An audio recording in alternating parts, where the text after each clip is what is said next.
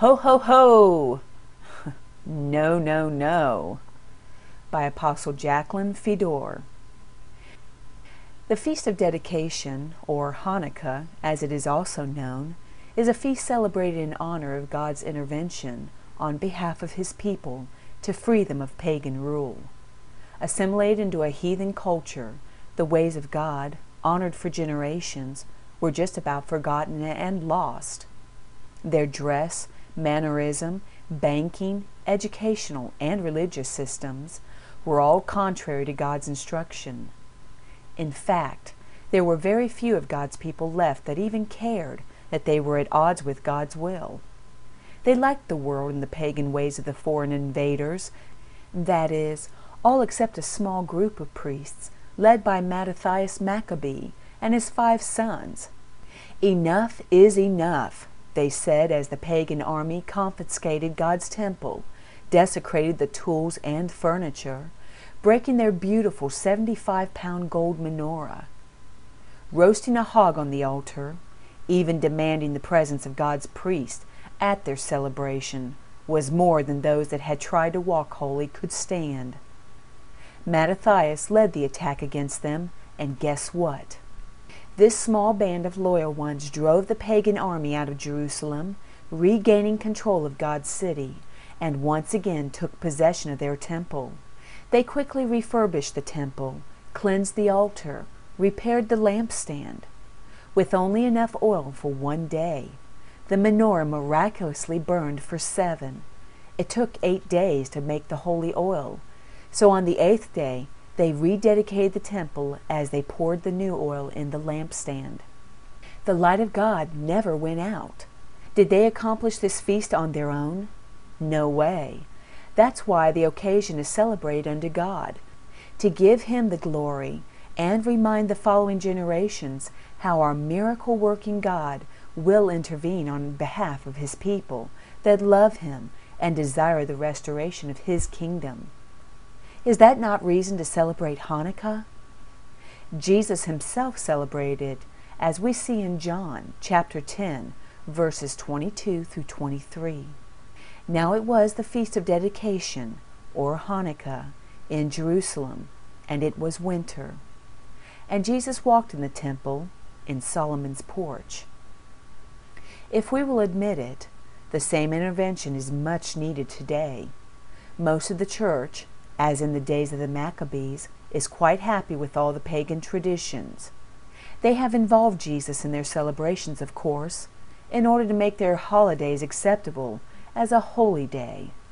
Here is the truth, however. It is the same abominable thinking that prompted sacrificing the hog on God's altar to the statue of Zeus in the era of the Maccabees that urges God's people today to celebrate Saturnalia. It's a holiday celebrated in honor of the sun god that the church has renamed Christmas, trying to downplay its pagan origin by appearing godly. How could this come about? Because people actually love its traditions. Thus, the drinking and evil customs that are now so widely enjoyed, accepted, and practiced. Look at some of the Holy Christmas office parties. Christmas is actually one of the most unholy holidays ever celebrated by the church. Because the truth concerning the holiday has been exposed in magazine articles, TV, etc., most everyone today understands the Christmas traditions are pagan as can be.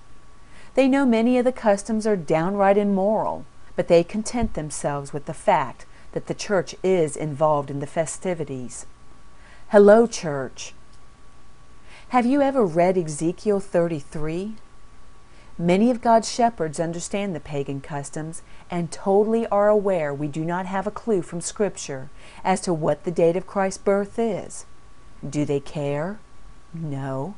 They celebrate it anyway. Why? because their flock would perhaps rebel as they loved the traditions handed down through the years. It could split the church, cost them money, or even get them fired if they took a hard stand. They obviously understand Santa is a lie, but it's okay, they argue. It's meant well. They do not want to deprive little children of the excitement and fun. So in their minds, this overrides the fact young children look to a jolly fat man for reward of their good behavior.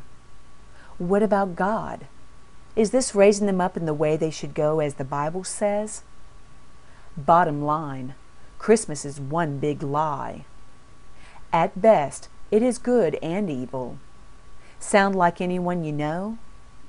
Yes, Satan is behind this world, its systems, holidays, culture, and in many instances, the church. If we really want to see the Lord's kingdom come and His will to be done, then we badly need His intervention, and we, just as badly, need to change. It will truly take a miracle working God to clean up the mess man has made of this planet at the urging of Satan. As we defend Easter eggs, reindeer and elves, Christmas trees and mistletoe, even to dressing our children up in costumes of goblins and witches, we become as assimilated into pagan culture as were God's people in the days of the Maccabees. Even worse, we, the born again, unfortunately, forfeit our rights to the promises of God. Let me explain. Scripture informs us we are born again through the Word. 1 Peter chapter 1 verse 23 says, Having been born again, not of corruptible seed, but incorruptible, through the Word of God, which lives and abides forever. Whatever truth is released for a certain age of the church, those born through it are first fruits, or the firstborn of that age and that knowledge. James chapter 1 verse 18 tells us, Of his own will he brought us forth by the word of truth, that we might be a kind of firstfruits of his creatures. As firstfruits, or the firstborn, we are, through God's covenants, entitled to the firstborn's blessings of God. To understand what those blessings are, please read the blast it was all ours. The enemy, however, certainly does not want us to receive these blessings. He does his best to cause us to rebel against God, sin, and not repent, causing us to lose what we are entitled to as the children of God. Here's an example of being fooled out of our inheritance for those of you that love Christmas and the lovely tree. Let us read Jeremiah chapter 10, verses 2 through 4. Thus says the Lord Do not learn the way of the Gentiles. Go back and read that again.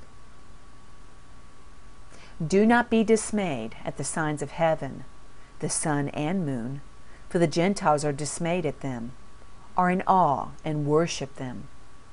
For the customs of the peoples are futile, for one cuts a tree from the forests, the work of the hands of the workmen with an axe. They decorate it with silver and gold, they fasten it with nails and hammers so that it will not topple. We can see God warned us against this pagan phallic symbol, the beloved Christmas tree, years ago. Yet Christian churches have them in the foyer of the church or even on the altar. Do you see how the enemy has put us at odds with God and the damage the enemy has accomplished in God's church? There have been firstborns in each age of the church. However, Many have reverted back to their Adamic state because they were not informed or properly taught. They sinned, and without knowing they were wrong, did not repent, and were therefore no longer eligible to be the blessed, no longer entitled to the covenants and promises of God. This is why so many of God's people are sick and dying, poverty ridden, always the tail and not the head of society the body of Christ has never really come together to the defeat of the enemy. God's people have defended fiercely man's traditions, even though the Bible says so clearly the traditions of man make the Word of God of no effect. Let God's people today not keep making the same mistakes. Let us be born again and mature in nature to the image of God. Let's change from our pagan ways and walk holy as He is holy. You see, the knowledge of God continues to increase, especially in these end times, in fulfillment of Daniel chapter 12, verse 4. There really should be no way to form new traditions or even walk in the old ones any longer. So much change is required of us if we would listen and obey the Word of God that's been released for this era. If acted upon, this knowledge can bring us full circle back to the garden, prepare us to experience the promised restoration, and fulfill all the beautiful promises of God in our lives. If we continue in our old culture and traditions, however, we will remain in the image of the one Eve chose as our mentor and continue on the downhill path to alienate man from God and destroy all creation. Just look around you at the world we live in. Merry Christmas. Ho, ho, ho.